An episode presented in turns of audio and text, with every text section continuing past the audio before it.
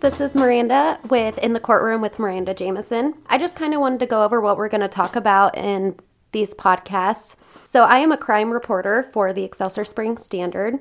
I follow criminal cases from the point that they happen to all of their court dates and the trials after, if they do go to trial.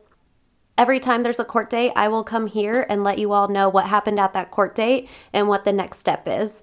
I will also go over the probable cause statements and my articles from each case. So let's get started.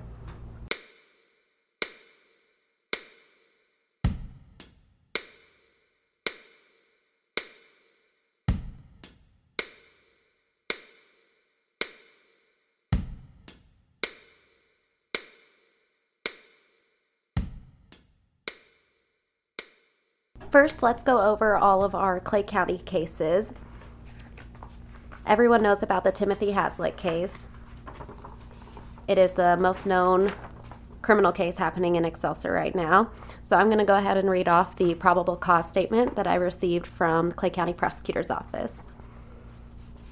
I, Detective Sergeant Brian Kennedy, a sworn law enforcement officer for the state of Missouri, knowing that false statements on this form are punishable by law and that the facts contained herein are true, states as followed. I have probable cause to believe that on 10 7 of 2022 at 301 Old Orchard Avenue in Excelsior Springs, Clay County, Missouri, Timothy Marion Haslett Jr., white male, committed one or more criminal offenses kidnapping first degree, sodomy, first degree, armed criminal action. The facts supporting this belief are as follows.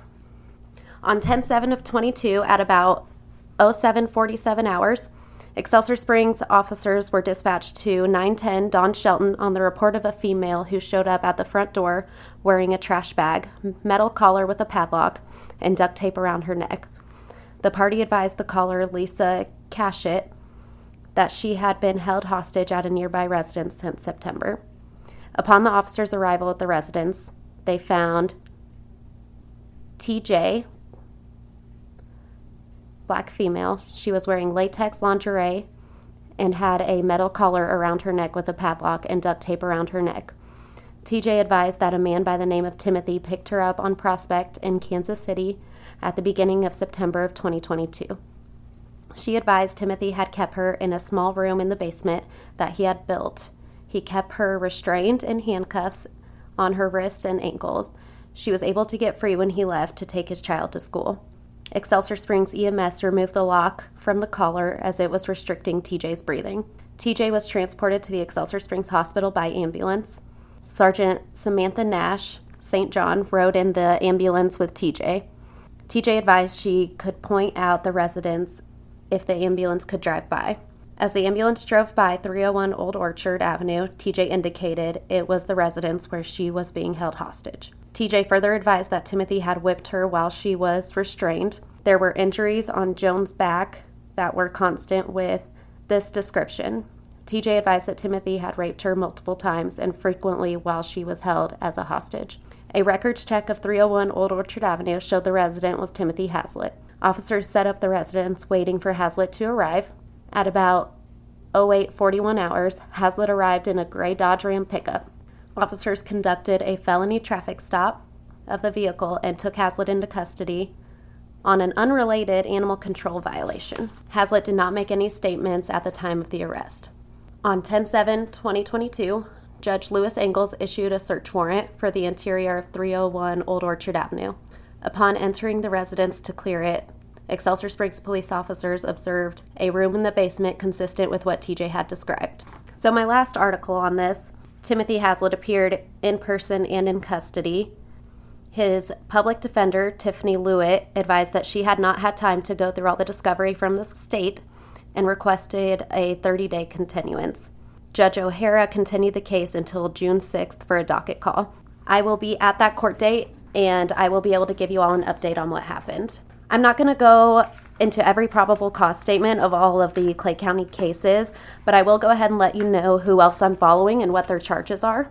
Gary Gillespie, 38 year old male from Excelsior Springs, is being charged with a second degree Class B felony of trafficking drugs. Keith Bass faces four felony charges, including murder in the first degree, two counts of armed criminal action, assault first degree.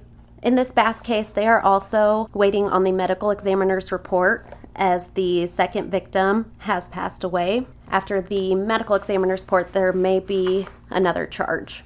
The next one is Ronald Dean Lana Jr., 45 out of Excelsior Springs. He is being charged with first degree assault and armed criminal action. The last one I have is Gary Dean Tackett Jr. He has pled not guilty to several charges and faces felonies including statutory sodomy or attempted statutory sodomy, deviant sexual intercourse, person less than 12 years of age, and child molestation, fourth degree, child less than 17 years of age. Those are the current Clay County cases that I am following. And on the next segment, I'll go through some of the probable cause statements and details on the rest of those.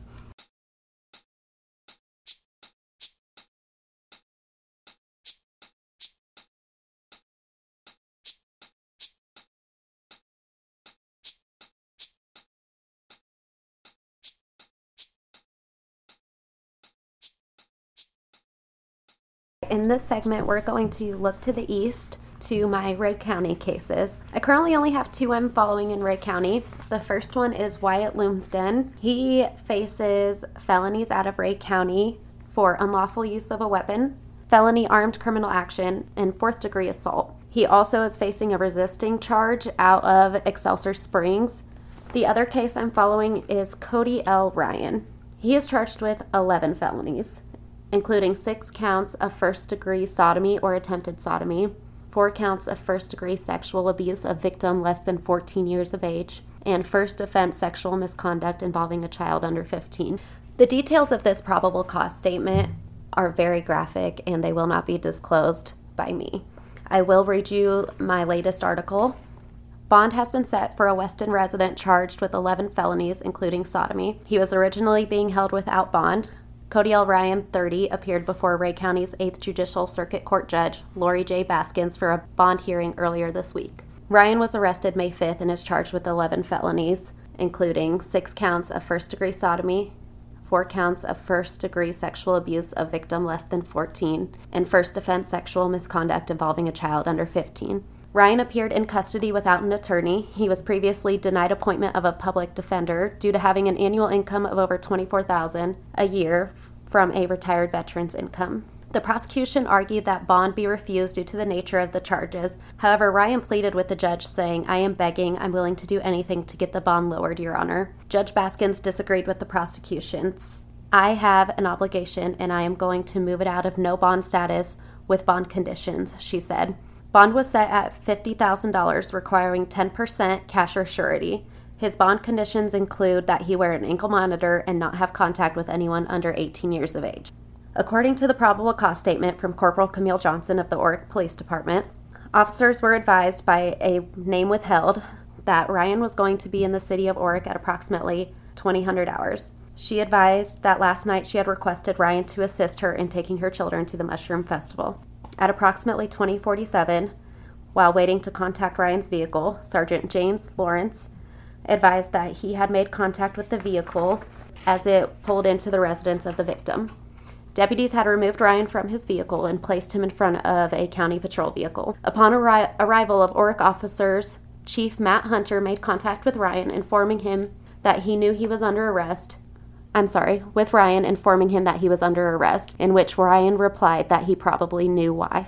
It should be highly noted that at this time, Ryan informed Chief Hunter that he wanted to speak with officers and that he wanted to be honest. The report read. The probable cause statement continued.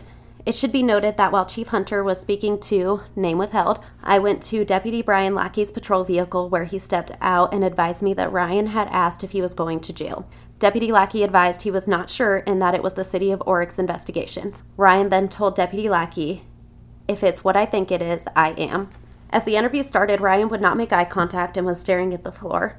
Chief Hunter asked if Ryan knew why he was being interviewed, and Ryan said that he was sure he knew what it was about. Ryan began to stare at the floor again and began to talk about the night he had sexual contact with the victim. Ryan stated that he knew what he had done was wrong, but was, and I'm going to admit that due to graphic nature, and lonely. The remaining details in the probable cause statement are graphic and will not be disclosed by me. The Orrick Police Department is following up on this case to make sure there are no other victims, Chief Hunter stated. When news like this breaks, it can cause other victims to come forward or speak up. Judge Baskin set 9:30 a.m. June 22nd as Ryan's next day in court. I will be at that court date and then I will be here to update you all on what happened.